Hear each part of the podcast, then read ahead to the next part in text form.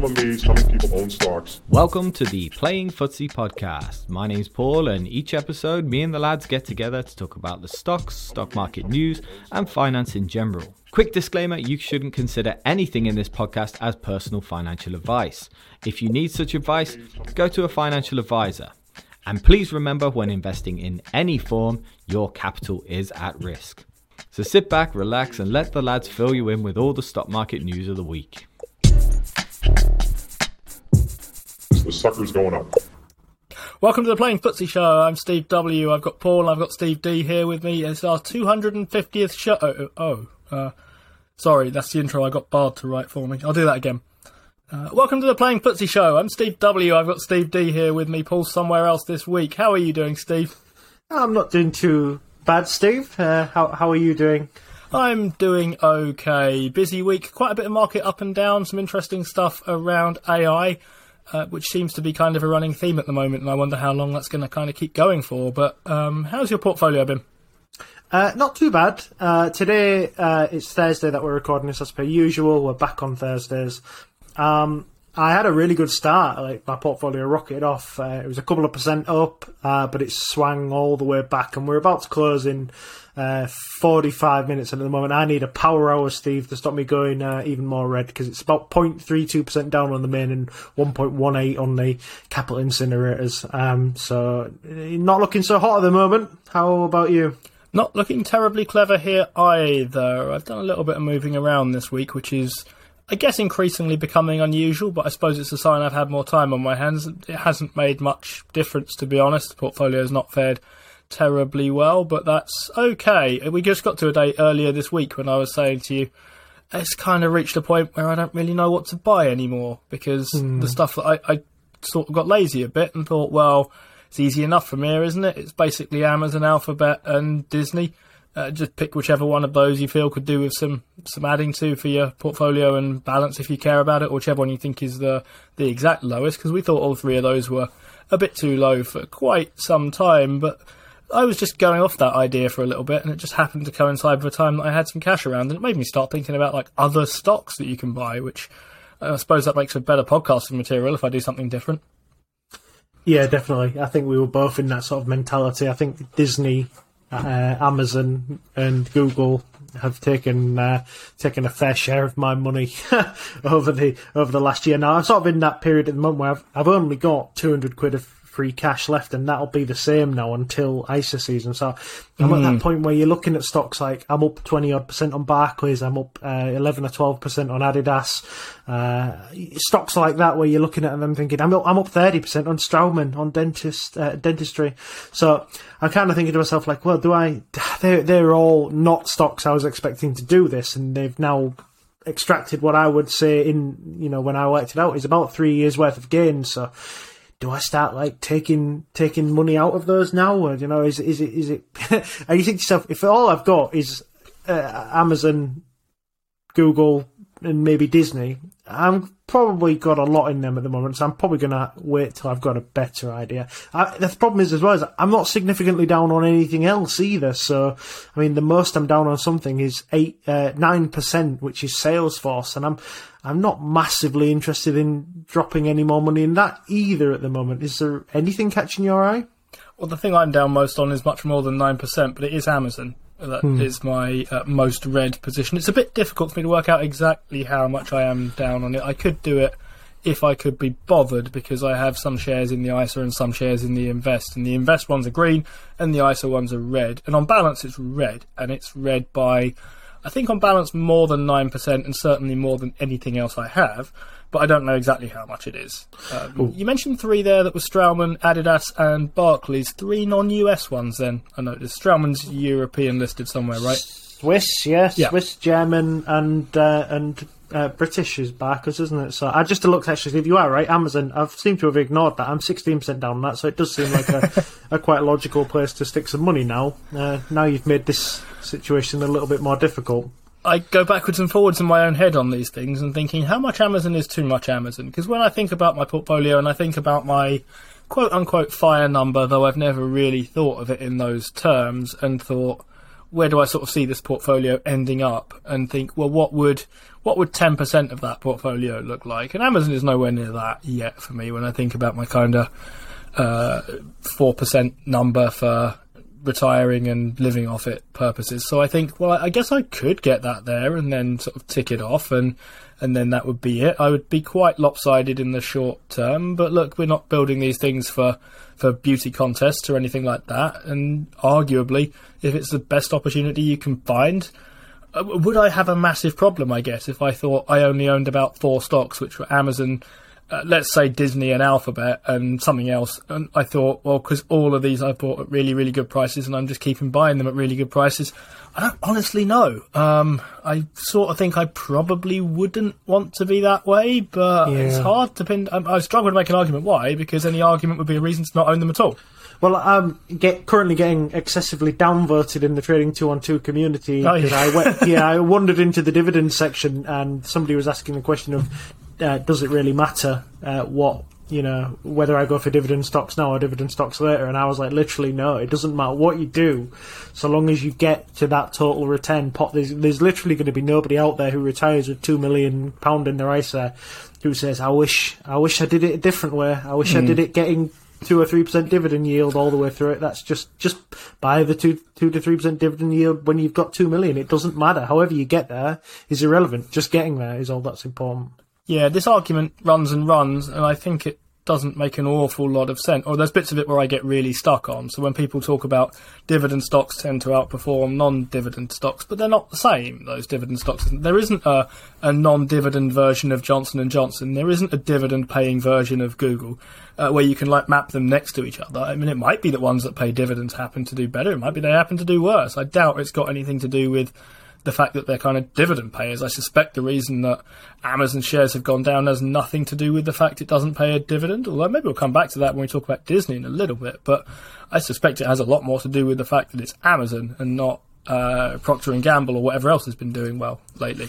You run the risk as well, though, of of just having survivorship bias, don't you? On on anything that any stock that does well, uh, you, you sort of run the risk of thinking, well, it was my skill that picked it. Do you know what I mean? It was my skill that made it go up. When you've really got to think, yeah, that's a little bit of survivorship bias uh, uh, on a, on a stock on its own. Uh, it's not particularly the characteristics of that stock. It's especially in a short time period. It's it's it's mostly luck, uh, and recognizing that's quite important. So, uh, are you thinking you'd like our, our many listeners that we have to try and boost you back up a bit on, on Trading 212 so that they can stop singing You're Not Fit to Wear the Shirt No, anymore? absolutely not. I'm not fit to wear the shirt. No, I, I don't. I don't really care. I, I, I, did note the other day though that I, I sort of like somebody messaged messaged me and said, oh, you know, it was one of the Trading 212 guys and said, oh, you know, thank you for all the work you're putting in the community because I thought I'd stick around and help out a little bit and and I thought about it a bit and I thought he's right. I am spending too much time on the community. I really, I really should stop. Um, so yeah, I think I'm going to try and work on that. I've started spending more time on Twitter, and I don't really know why. It's since Elon Musk has took over, but nothing he's done has made any difference to me. I've just found some dividend investors on there that I like looking at and disagreeing with quite a lot, and Parik Patel, who's been there for as long as I can remember, basically, and, and never gets old, and there is never a bear market in Parik Patel. And yeah, and it's another avenue to annoy Casper as well, our our editor on our highlight show. Yeah, I wonder what that's going to come out like on the uh, highlight show. But anyway, uh, news this week. We've got some stocks to talk about. We've got some earnings reports to talk about. We had some stocks for Paul, but they're now stocks for this month because this month is here and Paul is not. So we're going to kick off though with a story about why Google shares are going down. They're down about 12% follow- over the last couple of days following the launch of their nice Chat GPT competitor called Bard. Bard is supposed to be a thing you can ask about discoveries of stuff and find out information from. And they had in their advertising promo, which I actually saw, I thought before the news kind of came out. I thought I'd seen this somewhere. They were asking a question about the discoveries from the James Webb Telescope. It claimed that it took the first picture of an exoplanet. That's not true. The first planet, picture of an exoplanet was taken by the Very Large Telescope in Chile, Antofagasta, which I thought was a mining company. But there you are. Um, and the stock is going down because Bard doesn't look very good and everyone's talking about ChatGPT. As far as I can tell, that's the story. Uh, buying it, Steve? Uh, I would if I had some cash. Yeah, I don't. I think this is this is much ado about nothing. I think a lot of people say, "No, well, Google's rushed this product out." Blah blah blah. But I mean, we're talking about a product here that they didn't build overnight. I think this product has been in the works. It's probably been popped to one side because they think it's it's fairly useless. And I think anybody who's used ChatGPT more than a couple of times will probably agree that it's mostly useless. Um, you know, you can do a few fun things on it, but I, I wouldn't. I mean, like people say, no, like it did my itinerary for a trip to Seattle. I was like, would you really want it to be doing that? I, I'm I'm not sure that's what I'd I'd want it to do. So. I think it has some use. Uh, the people who are predicting the end of Google here is like uh, I think that's crazy, and I think that's been reflected in the share price. I think it's it's this is utterly crazy. It's like people seem to forget that like Apple didn't invent the mobile phone; they just made it better, and they've made a whole huge company out of being second to the market. And uh, I think Google, you know, Google has the team to make their product better than um, OpenAI. It will be, uh, you know, iteratively better uh, over time, especially if Google choose to leverage their you know their workforce onto it. It's a it's a considerable amount of people. So um, I'm nonplussed about both of them to be honest. I think this is uh, like going to be a flash in the pan, and I think I'd, I'd be surprised if we're even talking about. I mean, this here's one to hang your hat on, but I'd be surprised if we're even talking about this next year. Oh, nice, nice February prediction. Okay, so I have a couple of thoughts about this. There's a couple of reasons why Bard and ChatGPT might worry me personally. So one is for my job. I have a job educating people, um, and if they come up with a good enough version, could that could a chatbot replace kind of what I do basically? And from what I've seen so far, I mostly doubt it and I also think that if they do, it's a long way off. So I'm not worried for my I'm not worried for my living just yet. The other reason it might worry me is as a Google shareholder or an Alphabet shareholder. So ChatGPT, uh, if that gets a serious jump on Bard, and if this is the future of search, then Google's under pressure because that is where nearly all of what Google's revenue comes from, search one way or another, or stuff to do with that search ecosystem. So the question then becomes: Am I convinced that ChatGPT is significantly better, uh, or can it convince people that it's significantly better?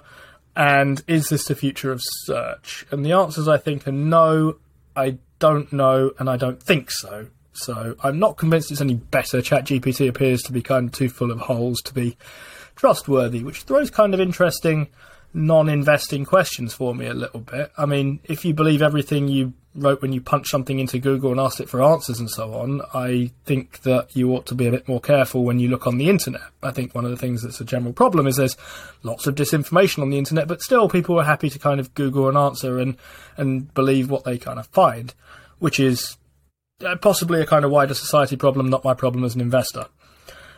Um, do I think that uh, they can convince people that ChatGPT is better? Maybe. I mean, I'm not actually convinced that Google search is that much better than every other search thing that I've seen. I just think it's the one that's there first and biggest, and I mean, it massively dominates at the moment. And I'm not entirely sure it's anything other than a kind of first mover good product advantage. So that might be the kind of danger with this. But I'm not sure I see this as kind of the future of search, talking to kind of AI chatbots, or at least not in my lifetime anyway. I haven't felt the temptation to go look at ChatGPT yet. And there will come a point in my life where I think, I'm done with technology now. I'm happy with the stuff that I have. It happened to my grandmother who refused to use kind of automatic paying in machines at the bank because she thought I can't be bothered to learn this. I'm I'm getting up there in years. What's the what's the need? I can just give it to a human. That time will come for me, but that time isn't now and I don't really feel the need to AI uh, answers to questions and stuff just yet. It might be fun, but I don't feel. I think when I look for an answer, I'm still likely to look in a search, and I'm still likely to look in Google, and I'm not sure that's a particularly deviant or unique or idiosyncratic view. Yeah, I think people seem to be missing the wider point, really. Google is not just search. I know it brings in a lot of their revenues, but Google has a lot of products that tie you to search. So Google has Maps, which is the most used map service. Google has Google Photos. Google has YouTube. You know, Google has the Pixel range. Google is a lot more than just uh, a search engine. It has a lot of tools that tie people into search. I think I was reading the other day that Google Photos is used by two uh, two billion people, I think it was, and Google Maps is by far the most used map program on on the uh, on the internet. Obviously, YouTube we, we all know about. No search, Bing is not going to replace um, is not going to re- replace YouTube advertising. So straight away, you, you know that that part is you know is, is never going to disappear. Then there's the Pixel range of phones that's not going to be affected by Chat GPT. So the fact that people are trying to strip off massive amounts of Google here because of this seems to me like they're trying to induce a bit of panic selling. And uh, well, we've been we've been we've been guilty of a panic sell before today, Steve, and I think we should not fall for it this time because this time I think people are missing missing the bigger picture somewhat. Yeah, I've been guilty of a couple of panic sells in the past. Um, one, two that stick out were Enphase, which was more of a short report than news breaking about its inefficiency or anything like that. And the other was Albemarle, both of which I kind of got stuck into panic selling. I haven't been, those are quite a while ago now, or they feel like quite a while ago, and I've sat fairly tight on these. I sat fairly tight on Meta in its various panic selling phases. And I do have cash available, and I thought, yeah, I quite like Alphabet shares at this point, at least relative to a bunch of other things I could do with the cash, like put it in bonds or even put it in Amazon or other other stocks here. I can't see anything that I think is more attractive to me at the moment. Uh, yeah, I think I'm sort of I'm sort of there with you really. I, I, mean, before you pointed out that I was so badly down on Amazon, I think Google was the most obvious place for uh, for my cash. Um, and you know, I think come April, if we're still in this kind of scenario, hopefully it's even better. Um, you know, maybe that's where it'll where it'll go for me. Yeah, Google. One of the things I like about Alphabet as a stock, and I mentioned this I think last week when I talked about Apple, is that Apple's buyback policy is running out of cash. I mean, it will have to use the cash it generates, and that's fine, but it's kind of accelerated use up the cash on the balance sheet thing is running out of room. I think Google has quite a bit of room to maneuver with this. They do have significant amounts of, of cash available. If their stock goes down, I'm not sure they would be above buying back stock. If you'd asked me sort of a fortnight ago, I would have said absolutely no chance. But just lately, a bunch of companies that I wasn't expecting to be buyback heavy in this situation, I was expecting them to kind of lean into difficult times, lower prices, tougher opportunities to invest and, and try and pick up some stuff while it was cheap. And, and they're actually buying back as well. So Meta being the obvious example here. I wasn't particularly expecting to see that happening. Yeah, absolutely. I just had a quick look, Steve, while we were talking there mm. about um, um, Google products um, that some of them are at market and being, uh, you know, that, that are chargeable and, and, some of these aren't. And I just thought, I wonder if people really understand how big Google has actually become. So I'm going to just quickly reel off the ones in here that uh, you should obviously know about or, or, or, you will have heard of. So they've got Android, Android Auto, Android TV, Calendar, Chrome, Chrome Enterprise, Chromebook, Chromecasts uh, contacts, Docs, Drawings, Drive, Earth, Google Finance, Google Forms, Gboard, which is Google's keyboard, Gmail, Google Alerts, Google Assistant, Google Cast, Google Chat, Google Classroom, uh, Google FI, I wonder what that is. That sounds interesting. Um, Google, Google Financial Independence. Could be, yeah. Google Fit, Google Maps, Google Meet, Google One, Google Pay, Google Photos, Google Play, Google Play Books, Google Play Games. So that's just a few of those off the top mm. of my hmm. head. which a, a massive products. You're forgetting YouTube, YouTube Music, YouTube Kids, YouTube TV, Waze, Pixel, Pixel Books, Podcasts, Search, Sheets, Google Translate, Google Slides. This is way more than just a search engine. And if Google has to start charging for these things, Nest is one of these things I always forget that Google own, mm. um, which looks after cameras and uh, doorbells and things yep. like that. If they see if some of these things are things that Google has to you know charge a subscription for access to to replace search, then that's probably going to make be a net negative to society. So uh, I would imagine that Google's uh, Bard will be just as good as ChatGPT, in that I think they're both going to be crap. Yeah, you don't see either of them getting there just yet. I wonder whether this is another what I'm lazily going to call Cathie Wood thing, where people mm. are hmm. kind of overestimating the pace of innovation a little bit, getting very excited about stuff that is still quite a way off. I agree. Okay, let's talk about some earnings. Shall we kick off with Disney? Let's do it. Disney's a fairly recent one. It came in last night. We're recording this on Thursday, as Steve said earlier. But that stock is going up at the moment. It was up about 5% when I looked earlier today on the exciting news that Paul is doing victory laps as a result of being probably, maybe, he has a decent chance anyway, being right about something. Is my bold prediction that McDonald's would uh, is down?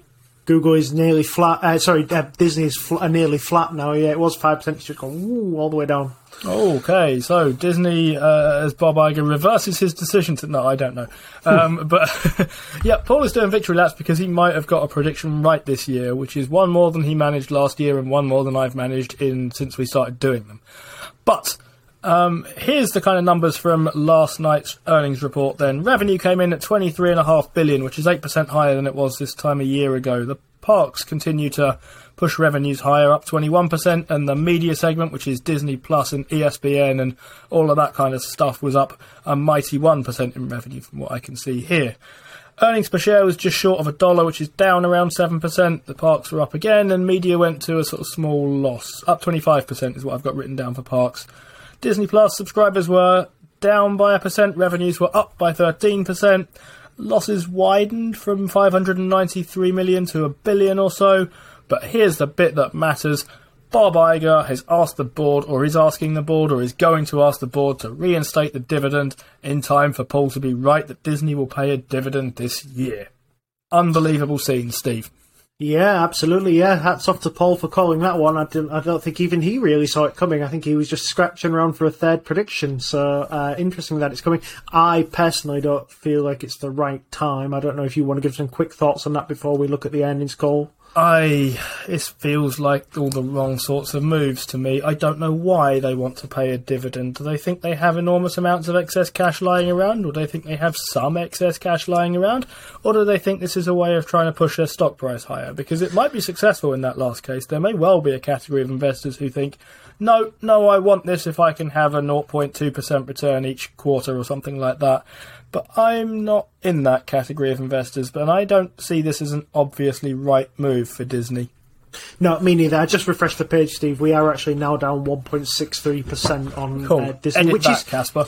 which is um, that's smoke and mirrors, isn't it? That that's exactly what Iger tried to do today. He tried to hide a, a pretty mediocre looking report, especially on the media side. The actual park side did excellent. That that the core, I would call that the core part of Disney's business, probably. That did excellent. But the actual media side, uh, it didn't do very well, and it's probably not going to do uh, as well going forward because of uh, some of the things that were in the earnings call. Um, the main bits that I've pulled out were that uh, Iger's looking to make five and a half billion dollars worth of savings, uh, and he's going to make this by reducing non-sport licensing spend by three billion. So for me, this is a clear sign that Netflix has won this this little streaming race between uh, Disney and Netflix. Uh, Disney is is bowing out essentially. I think at this point they're saying, right, okay, you have it, Netflix. You you've got the money to spend which is amazing when you think about it. Netflix has got to the point where it is outspending Disney,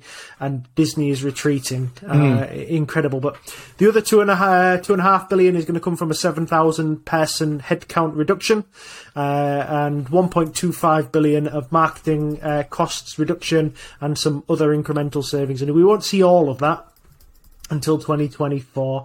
Iger said that Disney Plus was on track for profitability by 2024, which is exactly what uh, Chapek predicted pre-sack. Uh, Disney's ad tier uh, should start making financial impact by the end of this year. Uh, at the moment, they, they were saying it was pretty minimal uh, effect. Uh, Disney are actually going to restructure into three main units again, Steve, for the 18th time. Uh, we're now going to be entertainment, ESPN, theme parks, and experiences, which led to the analysts saying, "Oh, look, this is strange that you're putting ESPN on a bit of a pedestal. Are you going to spin it out?" And I said, "No." ESPN as a brand is very healthy. We're not engaged in conversations right now or considering a spin off for ESPN. I bet you, Steve, that span off within a couple of years. I can almost guarantee it. it just There's no reason other than that to do it. So the last bit I got was just to congratulate Paul on Iger bringing back what he called a modest dividend uh, towards the end of the year. Um, I wonder what that's going to be, but I would assume it's not going to be anything n- n- n- very exciting. I think it's going to be under 1%, maybe even half a percent. Yeah, it wasn't terribly exciting from a yield perspective before, was it? Sort of before, I think it stopped around the pandemic, right? And they'd only recently kind of gone quarterly with it before then. Yeah, it was a it was a one point six percent or something, was it? It was not much at all. The Disney share price was quite a bit higher as well, though. Hmm. So, I guess a few things to keep an eye on there. I was interested in the restructuring. I sometimes, Disney, I found annoying when I first started looking at it because I was trying to figure out what all these moving parts were. And then I managed to get my head around what was going on because the earnings reports as I see them now, maybe it's just what I'm used to again, but break things out in a, fa- in a way I can understand. They have the revenue, and then under that you have parks revenue and you have um, media revenue. Basically, under media revenue, you have ESPN and the linear stuff, and then you have underneath that the Disney Plus things, and and breakdowns from there by kind of region and uh, Disney Plus and Hulu and so on and so forth. I kind of was okay with that, but they're separating out then the um, linear networks, ESPN stuff. ESPN, I think, is a reasonably strong brand in as much as I like US sports and I quite like. I'm looking forward to the Super Bowl this Sunday. I'm not particularly interested in hearing an awful lot of stuff around it, but I, I am looking forward to that. I watch it pretty much every year. And it's a nice opportunity to stay up uh, while the rest of my house has gone to bed and eat nachos. Although it didn't work last year because the rest of my house came down and started eating the nachos with me. Anyway, back to Disney. I wonder about spinning it out. I sometimes wonder when companies restructure like this whether they're a bit wary of the kind of comps that are available because it's harder to comp these things if the business unit didn't report as well before. But this doesn't look quite like that. I mean, you could still do it if you wanted to because they report ESPN, they break out Disney Plus in part of their media segment. So the, that was the other thought that was in my mind with restructuring. But I'm interested if you think it might be going. I, I I don't see any reason to to make it one of your key points uh, unless Disney are going to try and pivot really heavily into sports. They they could be uh, that could be what they're trying to do. I uh, I just don't think from what they announced yesterday that that there's any reason to really organise in in this way. The other problem I had with it is that um, I mean the reason the Disney di- dividend got cut was because of how bad it looked to be paying a dividend when nobody was at work in, in essentially in corporate America. So I wonder how people will feel about a seven thousand head cut reduction, which is essentially going to fund the dividend. It's um, it's no better, really, is it? It's not a better image for, for Disney, and I, I wonder how that will come across. I know the Disney family are f- f- sort of quite vocal about uh, things like this, aren't they? And about the, the way the staff are treated. Now, I would assume this is not going to go down without uh, without at least uh, some kind of you know statement from the, the Disney family. Yeah, I wonder what Nelson Peltz makes of it. That's what he wanted, wasn't it? Is, this is almost exactly what he wants. He hasn't got a board seat. He's been told he's useless, and then they've done one of the things he asked them to do. Yes, I'm, I'm unsure as to exactly whose side I'm on there. His, basic idea was stop burning all this cash, and, and Bob Iger, in fairness, may well have been of a view of we need to stop burning all this cash, guys. Anyway, he didn't particularly need Nelson Peltz to tell him that. And that was one of his kind of lines of response, right? It was he hasn't said anything we didn't already know and weren't already thinking about, which is consistent with them doing it. Yeah. But I was interested in. Uh, I don't think they're, by the way, getting into uh, sports in a big way. I think there is tough competition with pretty deep pockets there from the likes of Amazon and Google to a point, uh, YouTube and And Apple, Prime and, maybe. and Apple. And I think there's that's if they're retreating away from Netflix in a battle, I don't think they want to replace that with a fight for Thursday night football or whatever.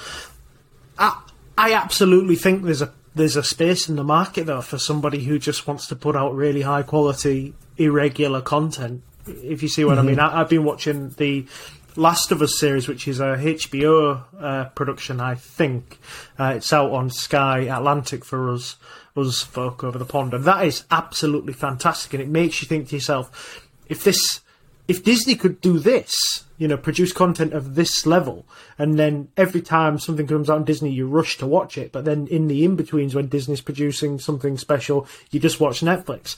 I think there's a perfect bit of synergy there. Drop down and compete with the likes of HBO rather than just trying to take on, you know, Netflix, which is Netflix is kind of like scattergun nonsense, isn't it? And they occasionally pull a rabbit out of the hat, hmm. whereas Disney, I think, with their experience, should be able to look at look at shows objectively and know what will work and what won't. And I did see there was a drop in quality from Disney's programming, uh, especially when Chapek was in charge. It felt like I know that most of these projects were probably Iger projects that Chapek inherited, but they kind of seemed like they were just like it was like yeah, yeah, just put it out. It's Star Wars. They'll love it. Do you know what I mean? And sometimes you're watching it thinking, well, this isn't very good.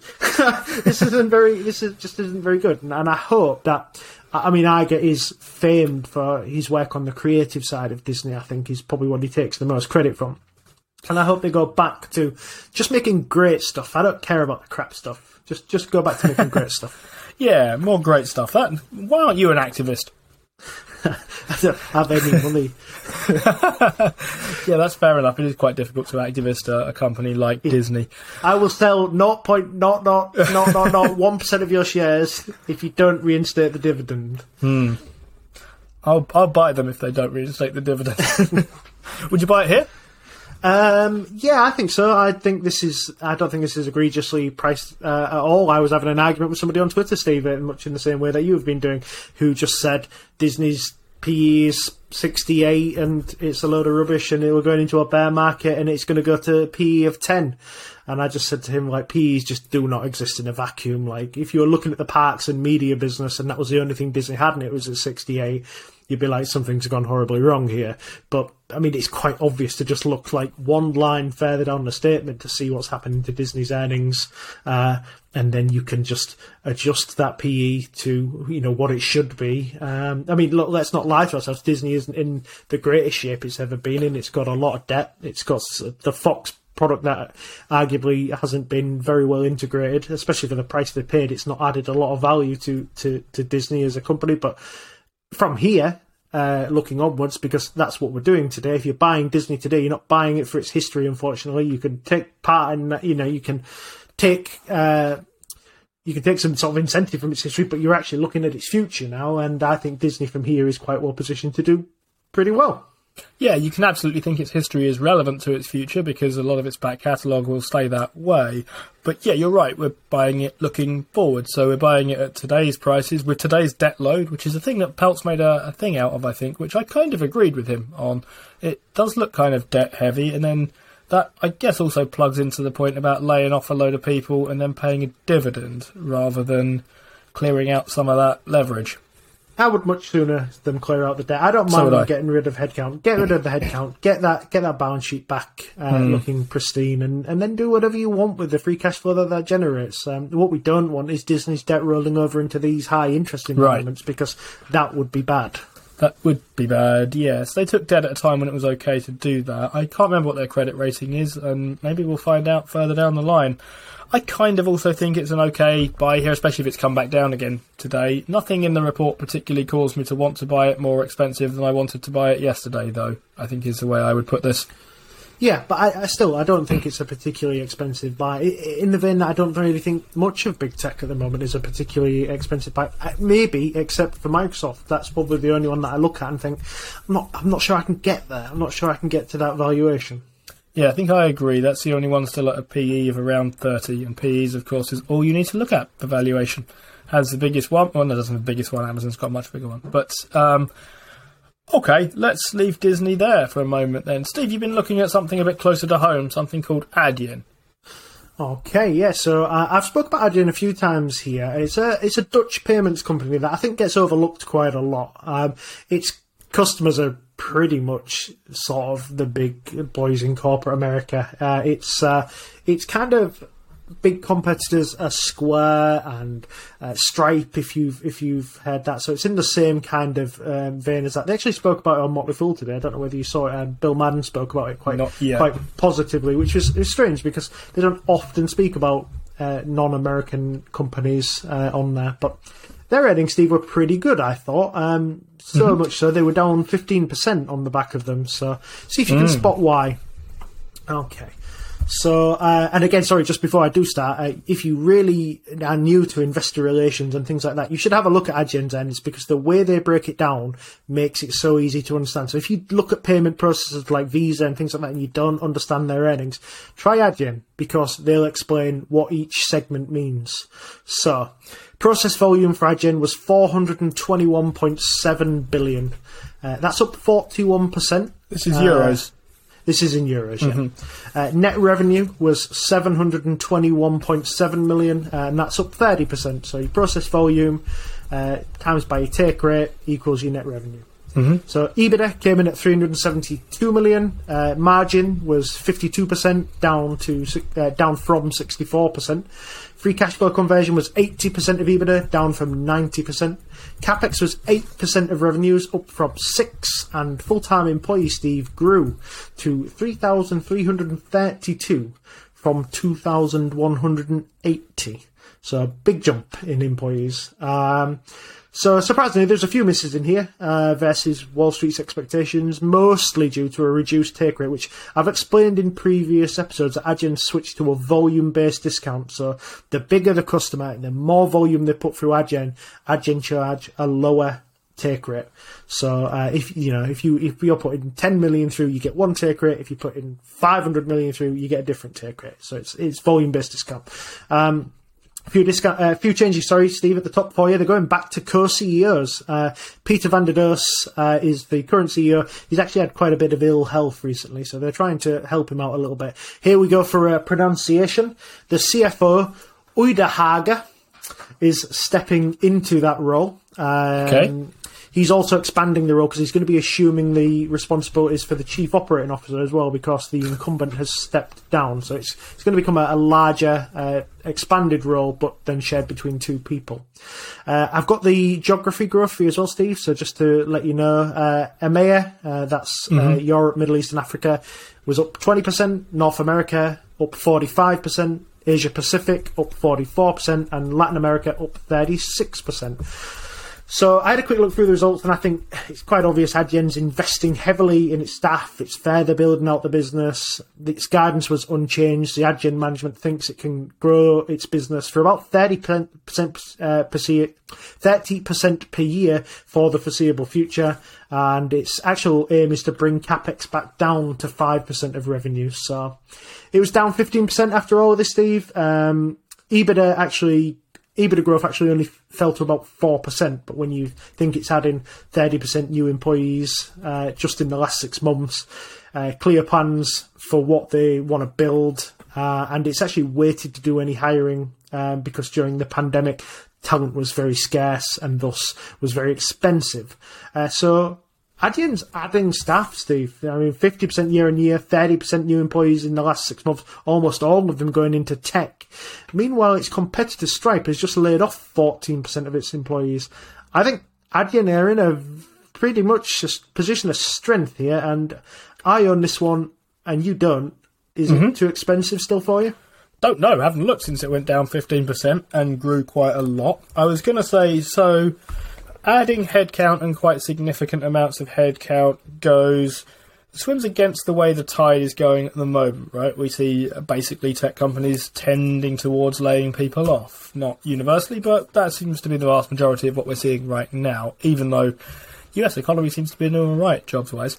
But I quite like this, considering that nearly all of the numbers are sort of fairly healthy upwise. They're getting better um, uh, revenue through the door. That margin you said was 52%. That's about level with where it was before. I mean, it's very high, but you kind of expect that from a company like this. It's actually lower. Yeah, sixty-four percent is usual for Adyen, but you got to think about what they've done in that meantime. So they actually think that hiring a bulk of people now and taking the hit now will mean that in the future uh, they will, won't have to do as much hiring, and they think that revenue will easily accelerate beyond this current hiring patch. So Yeah, so I like moving against the direction of things otherwise, but that's not to say I want the kind of companies that we've been talking about, the Googles and the Amazons and so on, to be doing that. I think they're doing the right thing for them because they are overstaffed and it's starting to eat into margins, basically.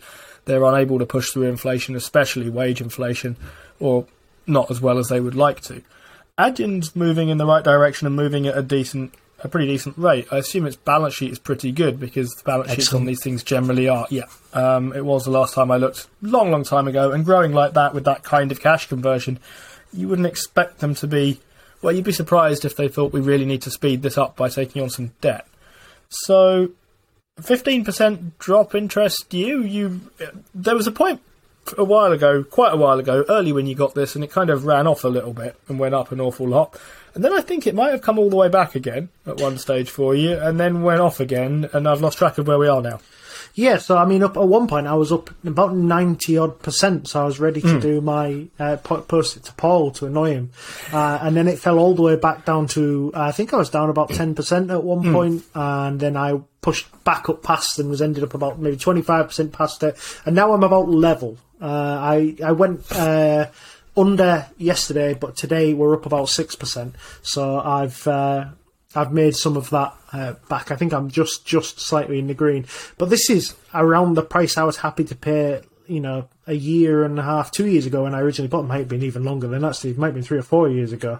Uh, I was happy to pay that price, and I am happy to pay the price for it again today. I think um, it's one of those companies that reinvests an awful lot into itself. So you can look at its PE or whatever in, in a vacuum and say, wow, this is an expensive company. But when you actually sit and drill down, you think, gosh, this is a premium, premium, premium business, which is, which is really, really loved by, um, you know, by by the people who use it. So it has next to zero churn, and um, and it's a smart business as well. You can't you can't help but think these you know these CEOs were were very forward looking when they sat there and said, "Come on, let's just pause hiring during the pandemic." You know, paying three hundred thousand pound for a, a, a tech guy, and right now you could probably get a tech. You probably get three or four for that kind of money. Yeah, so that's what I was thinking. yeah, so it's been it's been a very I mean whether you can give them credit for that, maybe it's a bit of luck, bit of credit, but it's a pretty smart move, and they're sat here now just reaping the benefit, and I would expect to see this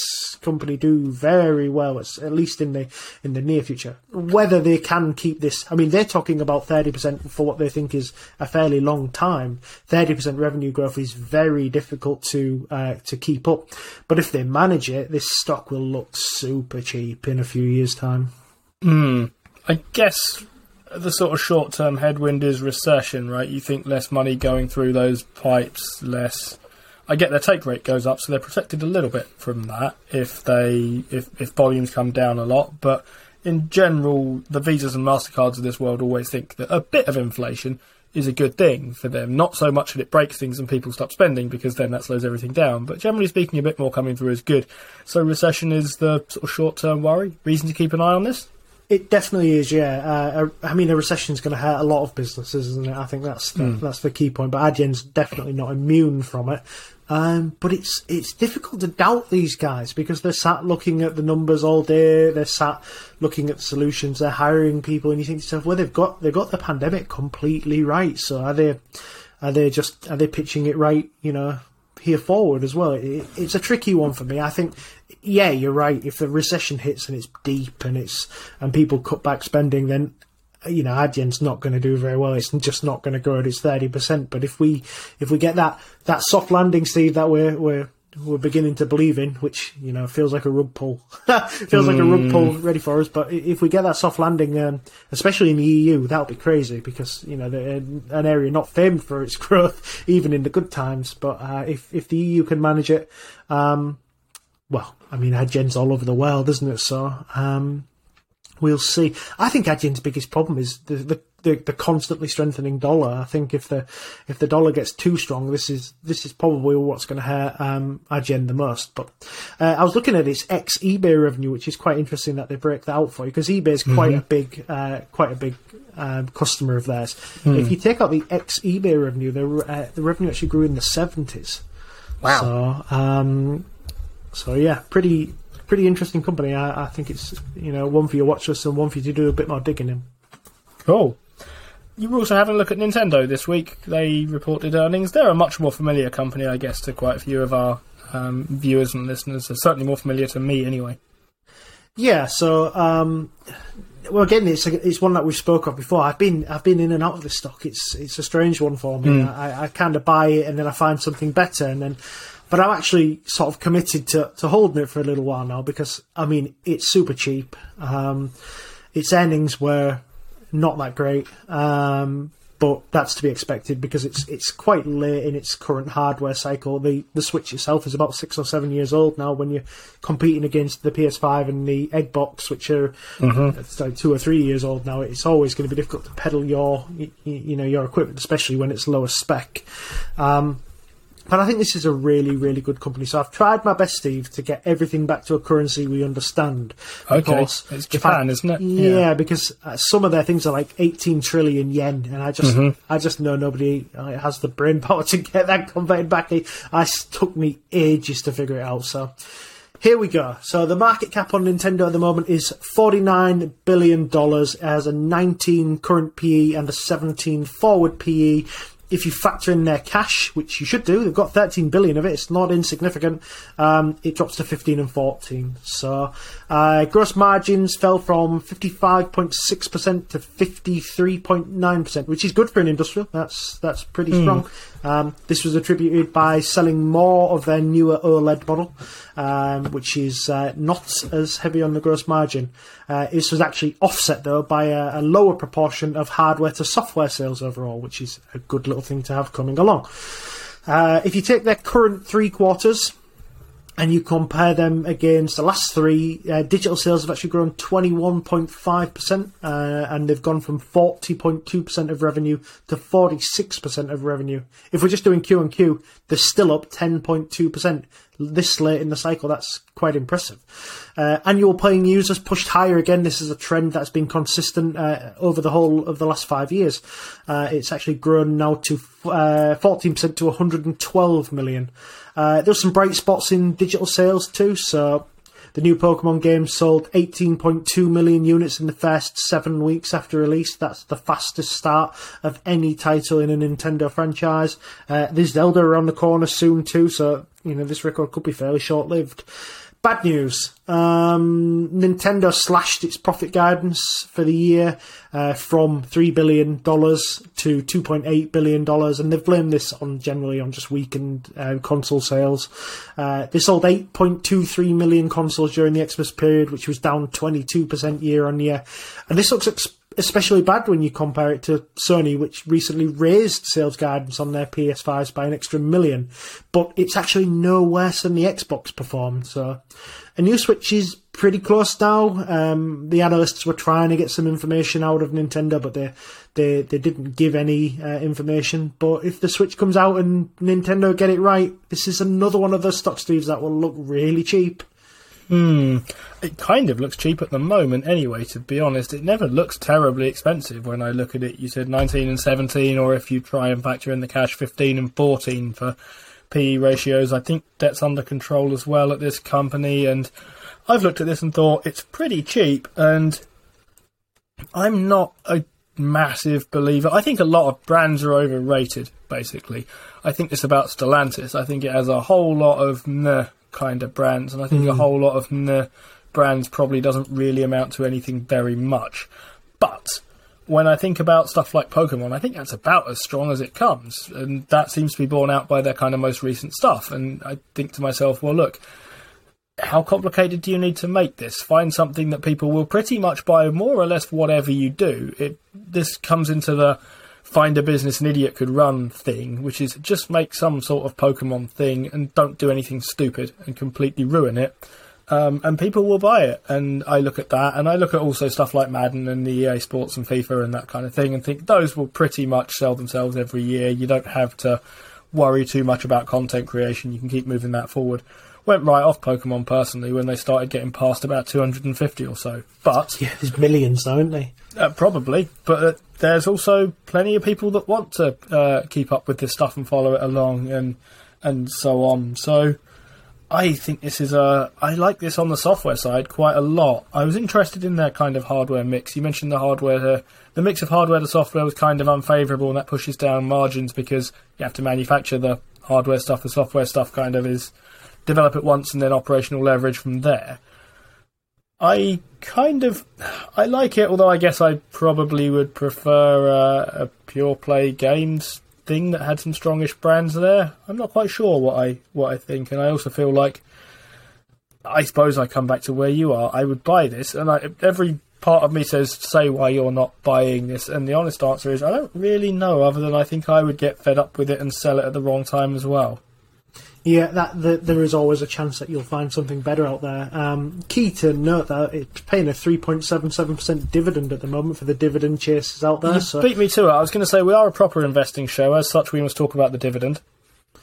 Yeah, so there you go. Um, maybe comparing it against something like Take Two at the moment, Steve, which had some pretty dodgy earnings, actually went up on its dodgy earnings as well, up about 10%. I think it missed on absolutely everything consensus tracked it against, um, but it still went up 10 or 11% afterwards. But that's a software company with some pretty excellent games in its in its library and, and coming soon to its library, so. Um, maybe one to maybe one of those things that Motley Fool recommends to stick in a basket and you know maybe buy a few of them. Yeah, it's a strange one. I, I don't, I don't own Nintendo shares. I've never owned Nintendo shares. I think it unlikely I ever will own Nintendo shares, and I can't really argue with anyone who does. Uh, I don't have a decent kind of case against this particularly. I hear Activision Blizzard, by the way, the UK is attempting to get in the way of their deal with Microsoft, calling it anti-competitive will mean higher prices for gamers who don't want to buy an expensive console. I sort of thought buying expensive consoles and, and setups was part of the business of gaming, personally, but you know, I'm not a UK regulator. It does seem that it's not just the UK that's going to break that deal down. I think everybody's sniffing around at breaking that one down, um, which is kind of another reason why I think Microsoft's gone on the attack to Google. I think they're trying to hide the fact that, um, well, they had some pretty average looking results, and um, now this Activision deal looks like it's you know it's going to break down, or at least there's going to be some pretty hefty sanctions put in place to you know potentially sell off bits or all of uh, the interesting titles uh, from Activision Blizzard. And I think Microsoft are trying to sort of like just sort of smoke and mirrors that a little bit. But Steve, we're running out of time. We are. Stock have you got for February? Here's my stock that I've got for February, where Paul is now known as February. He's February on my calendar anyway. Uh, my stock is called Intercontinental Hotels Group because I wanted to talk about a UK stock. So, what does it do? It franchises, important word that, we'll come back to that bit. Franchises a bunch of hotels. You'll have heard of some of its brands and probably not others. You might have heard of Iberostar. I have. Best holiday I went on was there actually on one of those. Uh, Regent, Six Senses, Holiday Inn. Not the best holiday anyone's ever been into, to that one, but they are what they are. Candlewood Suites and some other stuff as well. They have 880 thousand rooms uh, contained in their various hotels. Seventy-one percent of these are franchised, and the way that works is they take five to six percent of the room revenue from guests while doing absolutely nothing. Proper dividend investing. This. Uh, they provide the branding and the network, and they appear on their um, site and search and so on. And as a result, people pitch up at their hotels, and um, Intercontinental takes five to six percent of the room revenue only. Twenty-eight percent of what they call managed, where they provide basically management. In exchange for that, they take between one and three percent of the total hotel revenue. So that includes stuff like food and bar and all that sort of thing as well. Uh, One of them they own outright, and they do all the work and keep all the profit, and they're busy getting rid of those because they seem like a lot of work. So, loads of red flags around this stock. Then let's start with where everyone's going to start. This thing has a PE ratio of 29. That's quite high for a hotel chain, I think. Um, I haven't compared it to too many, but there are reasons why this might not worry you too much that build on a theme that you were talking about before, Steve. It's high compared to, say, Google, which, when at the time I started writing this, was trading at a PE of around 20. It might be lower, but let's stick with 20 for the moment. Um, so, capex is around 10% here of operating cash flow in this case, so close to EBITDA, but not quite the same thing. Uh, Google has around a 34% capex ratio at the moment, and this is a feature of franchising things. Franchising stuff means that you don't pick up all the costs associated with hotels. You don't have to pay the electricity bills. You don't have to maintain swimming pools. You don't really have to reinvest into them very much at all. You don't have to pay staff. Um, so if you had a million coming through the doors at Intercontinental, it would become 900,000 in free cash flow. Uh, if it came in as, sorry, uh, operating cash flow. Um, and if you bought it at a 29 PE ratio, that'd give you a 3.1% return. Same thing coming in at Google becomes 660 in free cash flow.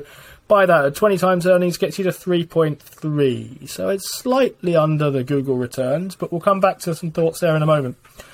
Pre pandemic, this was punching revenues along quite well as it added things into its network. And it doesn't cost much to add things into its network, so its acquisition costs are pretty low, but it was pushing along nicely at sort of 17.5%. uh, revenue growth per year, which is all right considering it doesn't really cost you a lot to do that. So most of it goes makes its way through to the bottom line, and it's still finding its way back a little bit from the from the pandemic, mostly due to demand stuff, not because like an airline, it got into all kinds of trouble with operational leverage and had fuel costs to pay, doesn't have any fuel costs, had loads of staff costs, doesn't have any staff, well, has some staff, doesn't have that many staff, uh, and everything else. So its debt went from $2.8 billion to $4.2 billion in total, and it's come back to 3.2 uh, already. So it's most of the way back home again. Compare that to an airline, EasyJet, uh, stock we like talking about, underrated growth stock in the UK, according to uh, some other people went from 1.9 billion, more than doubled to 4.4 billion, and has made its way back to 4.3 billion. So you had a massively indebted thing there that was under slightly because of the travel demand. This has still got a way to come back in terms of revenues coming in as travel normalises again, which I think it kind of eventually will. So there's room to run there, uh, uh kind of just catching up in ways that you don't have to worry too much about growth. Um, but it's kind of asset light model means that its operating income comes in at 187% of its fixed assets, which makes it pretty near inflation proof. It doesn't have to stick much into it. Higher costs don't really mean very much. Here's a thing that I found out today that I wasn't expecting to find out when I was looking at this stock. It's been buying back its shares uh, between January the 27th and February the 1st. There's buybacks going on. I did not expect to see this. What I did expect to see was a 1.85% dividend because stocks for February or Paul or whatever, you cannot not talk about the dividend. And I wanted to annoy Paul with my thoughts on its dividend mainly.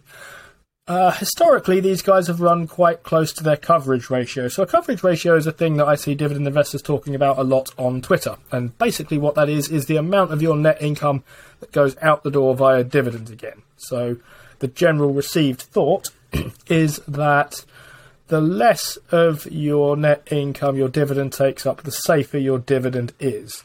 And I don't think Intercontinental fares terribly well in that. I think it's actually okay at the moment because it's had a couple of decent runs for net income, but they've tended to fly quite close to the wind on that, at least in the eye of dividend investors, who I think would mostly view that negatively. I view it positively, and here's why. I tend to think that if you had two companies, I, hard to compare these because they're not like with like, but if you have one company that's a manufacturing company and your earnings come in and you spend half of them on replacing machines or, uh, re- or reinstalling factory equipment and that kind of thing, and then you dividend out the rest, you get sort of uh, a coverage ratio of about 50% because you spent half of it from your net income and you dividend out the rest of it. And then you have a company like Intercontinental, which doesn't have any factories or indeed basically anything in the way of assets. Your earnings come in, you spend absolutely nothing on machines because you don't have any, and then you dividend out 90%. So here's the question then which one's a better one? I think it's fairly obviously the second one, the one that dividends out 90% of its income and not 50% of its income. Which one has a better coverage ratio? Well, obviously the first one. But coverage ratios, I think, get tangled up here when we compare net income to dividends going out because if you have a company that can't dividend out its net income because it needs to use that for stuff, that will make its coverage ratio look a lot better. But that doesn't mean that there's room for manoeuvre there. It's not like if that net income goes down, well, they can suddenly stop maintaining their equipment and so on and say, well, that's okay, we'll just take it off that budget. Well, I mean, they might do if they're Intel, but um, they're not supposed to, uh, is the general thought here. So I think this is a stock that I quite like from its asset light sort of model. Doesn't take much capital to run, doesn't take much capital to grow, generates pretty good returns on its invested capital. Looks, I think, more expensive than it is. This is one where the PE is, I think, slightly misleading and has held up pretty well through the pandemic. There are other hotel brands around that I like, but I wanted a UK one. Uh, this is where I'm. I would. This is what I would suggest to Paul if he were here, which he isn't and maybe it's not relevant because who knows where he is. Maybe he's just doing victory laps about being right about a stock. Maybe. I was going to say, uh, coverage ratio is one of those really interesting things. Like, whoever designed it got it wrong from the very start. You would think it would be better coverage ratio rather than looking at net income if it was looking at something like free cash flow. I check this very, very carefully to do that because when I think about dividends, I think about free cash flow and because that's where they get paid from. But after I googled this very carefully and looked on Investopedia and a couple of other places, they all seem to think it's about net income over. And if this is very much connected to the kind of hobby horse that you and I have of talking about PE ratios. One reason we don't like PE ratios very much is because the denominator can look weird at times. And if you think, look, these earnings look lower than they ought to be because there's a load of stuff going on that isn't really relevant to it or is misleading in some way, then you should think that the PE ratio is going to be misleading, and so is the dividend coverage ratio uh, for anyone looking at it. Because anything that has earnings as part of its equation is now going to look either higher or lower than it ought to. Conscious we're running low on time, Steve, so Yep, I will r- rush through mine. So I have done. So I'm still fairly early in my research into the VAT group, but I've liked what I've seen so much that I've actually bought a couple of shares. So I want to. I want to share my early research into this one and see what you think. Um, so this is a uh, it's a nine billion Swiss franc stock. So it's another one I found on the Swiss exchange. Um, and just for reference, a Swiss franc is like ninety one p or something like that. So I always just think of them quid for quid. It's like the easiest way for me to think about uh, how this works. So.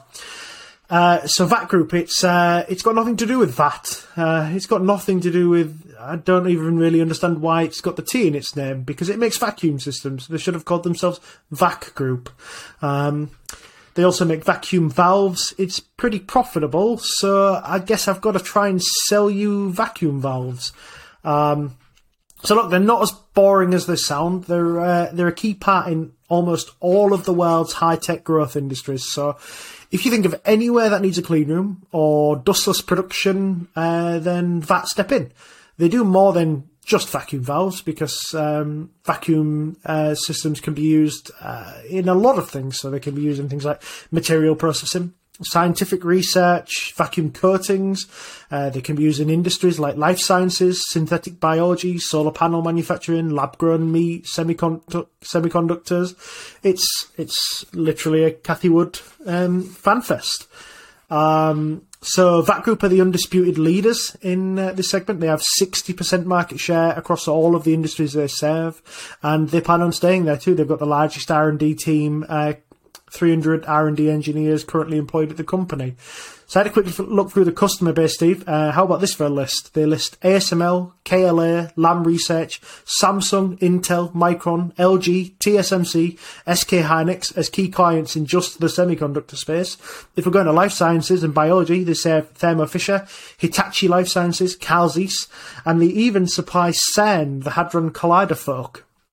Uh, they not just install and manufacture, they also service and provide training on these items too. So they're literally positioned as the experts in this field. So I'm going to give you some quick financials. Um, so it's a mid cap stock. It's under 10 billion.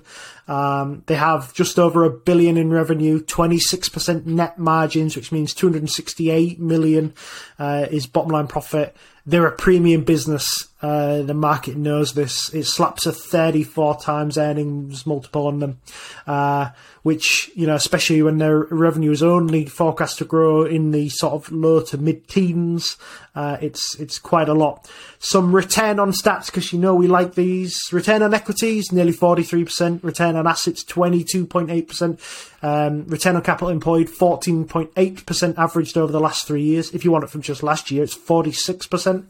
Debt's well managed. There's only two things on the balance sheet, a low interest 0.9% bond and a 1.9% partially drawn revolver. It's really well covered. Uh, 92% of it is covered by just one year's operating cash flow. Uh, the debt interest payments themselves are covered 330 times by EBIT. Uh, so look, here's some bad news for you. Order intake was down last year. Um, this is pretty much what we're seeing in some of the lower tier semiconductors where they've started to cut down on capex and expansion. So this is short term bad news for that, and I would expect them to have maybe a down or maybe a flat or maybe a meager growth kind of year. But in the coming years, when these capex spends begin again and capital loosens a little bit, I'd expect that to do very, very well. And they do too. They're projecting that they'll reach 2 billion in revenue, so double their revenue in the next five years. And they think they can reach EBITDA margins of about 32 to 37%. And if it manages that, you're going to wish you bought it at this kind of valuation, I think. Um, so the stock is actually well off its highs. It's down about thirty-eight and a half percent from from its uh, its peak position. So you know it is represented in the share price. Uh, so yeah, I own it. I've got a small position. I'm hoping it goes down a little bit, Steve, so I can get some uh, get some uh, more value out of it, and um, it pays a 1.8 percent dividend. Oh, about similar then to Intercontinental. There are a few things there that make quite a lot of sense to me here. So you point out mid-teens revenue growth on a PE of 34. I pulled a face because I was trying to work it out in my head, and I got to 32, which is I'll count that as close. Um, so I guess one thing to keep an eye on here, like Nintendo, is you said this they basically do machine servicing and training, uh, pretty much. And I wonder in that case, if you get a better revenue mix here, you might well find that earnings and margin expands and these profits clip along a bit faster than that revenue does. So if you think most places don't really, oh, not most places, there are quite a few businesses that run on a model of have the machine, have the damn machine, what do I care? I'm going to make money servicing it, basically, or replacement parts or anything along those lines. All of that significantly higher margin, Nintendo style, basically. I also thought dustless production, yeah, that made me think of semiconductors, to be honest, with my limited knowledge of semiconductors. And I wonder whether the stock's are suffering because semiconductor in general are suffering a little bit here, and that seems to be an important part of their kind of business. The vacuum, I, I thought maybe that's what VAT Group standard for, actually. Standard for? Stood for. Um, I thought maybe it wasn't uh, just a word that you meant to read. Maybe it's like an acronym, so it stands for vacuums and things. Could be. That sounds about right to me. Hmm. Do you have any other thoughts on it? Um, not particularly the moment. Other than that, I just thought, um, I, I, I mean, it's come down five percent since I've owned it. So it's one of those times where you wish you had some cash. That's probably another thing I would add to my pile of things that I'd look to buy. I'm, I'm going to wait till April now till I till I buy any more. But our, those return on stats, Steve, are uh, they're all very very impressive. So uh, you're definitely right about expanding margins. I think that's why they think their EBITDA margins are going to grow um, to you know, if they grow to thirty-seven percent, then there's going to be a hell of a lot more making its way down to the uh, down to the bottom line. But I think this is a pretty exciting kind of boring company. It's an industrial doing boring things that is part of a, a picks and shovel play on a on a on a broader market. So I I like it. Um, quite a lot, to be honest. Yeah, I wrote down picks and shovels. I actually wrote down Cathie Wood picks and shovels while you were talking. Um, and this feels like the kind of stock that we're familiar with. You mentioned Carl Zeiss or Zeiss or however you pronounce that last word along the way. It feels like a that kind of uh, company to me. it's yeah, it's. I think it's one of those companies that if you're really interested in, if you really believe that semiconductors, life sciences, uh, you know, bio, synthetic biology, if you believe in those kind of things, but you don't want to risk it on a company that doesn't make any money, then you know VAT Group might be, you know, might be a suitable pick because you could you could take that company and if, if those areas zoom off and become huge uh, markets, then you know VAT will do very very well. And if they only sort of shuffle along like they are doing, then that should still do pretty well. So um, you know, it, it may it may flatline for you. Is the truth of the matter is if they if these kind of sa- saunter along, that might flatline to get itself down to a 15 or 20p. That's what industrials do if they don't have the growth of the, the surrounding markets. But uh, I think this is a premium business. It does deserve a premium valuation. It's just whether you can get to the 34 earnings multiple on them and say that you're comfortable with that. Yeah, that's, I guess, one for people to figure out for themselves a little bit. But interesting stock. I always like these kind of Swiss franc uh, denominated stocks, and you said you picked up a couple. Chance to buy some more. Anyway, uh, that's our show for this week. Paul will be back hopefully next time. We'll never know which of those stocks he would have chosen because he won't listen to find out. But we'll see you next time. And if anything was the matter with our show, if we were off on our information in any way this time, blame ChatGPT. Bye for now.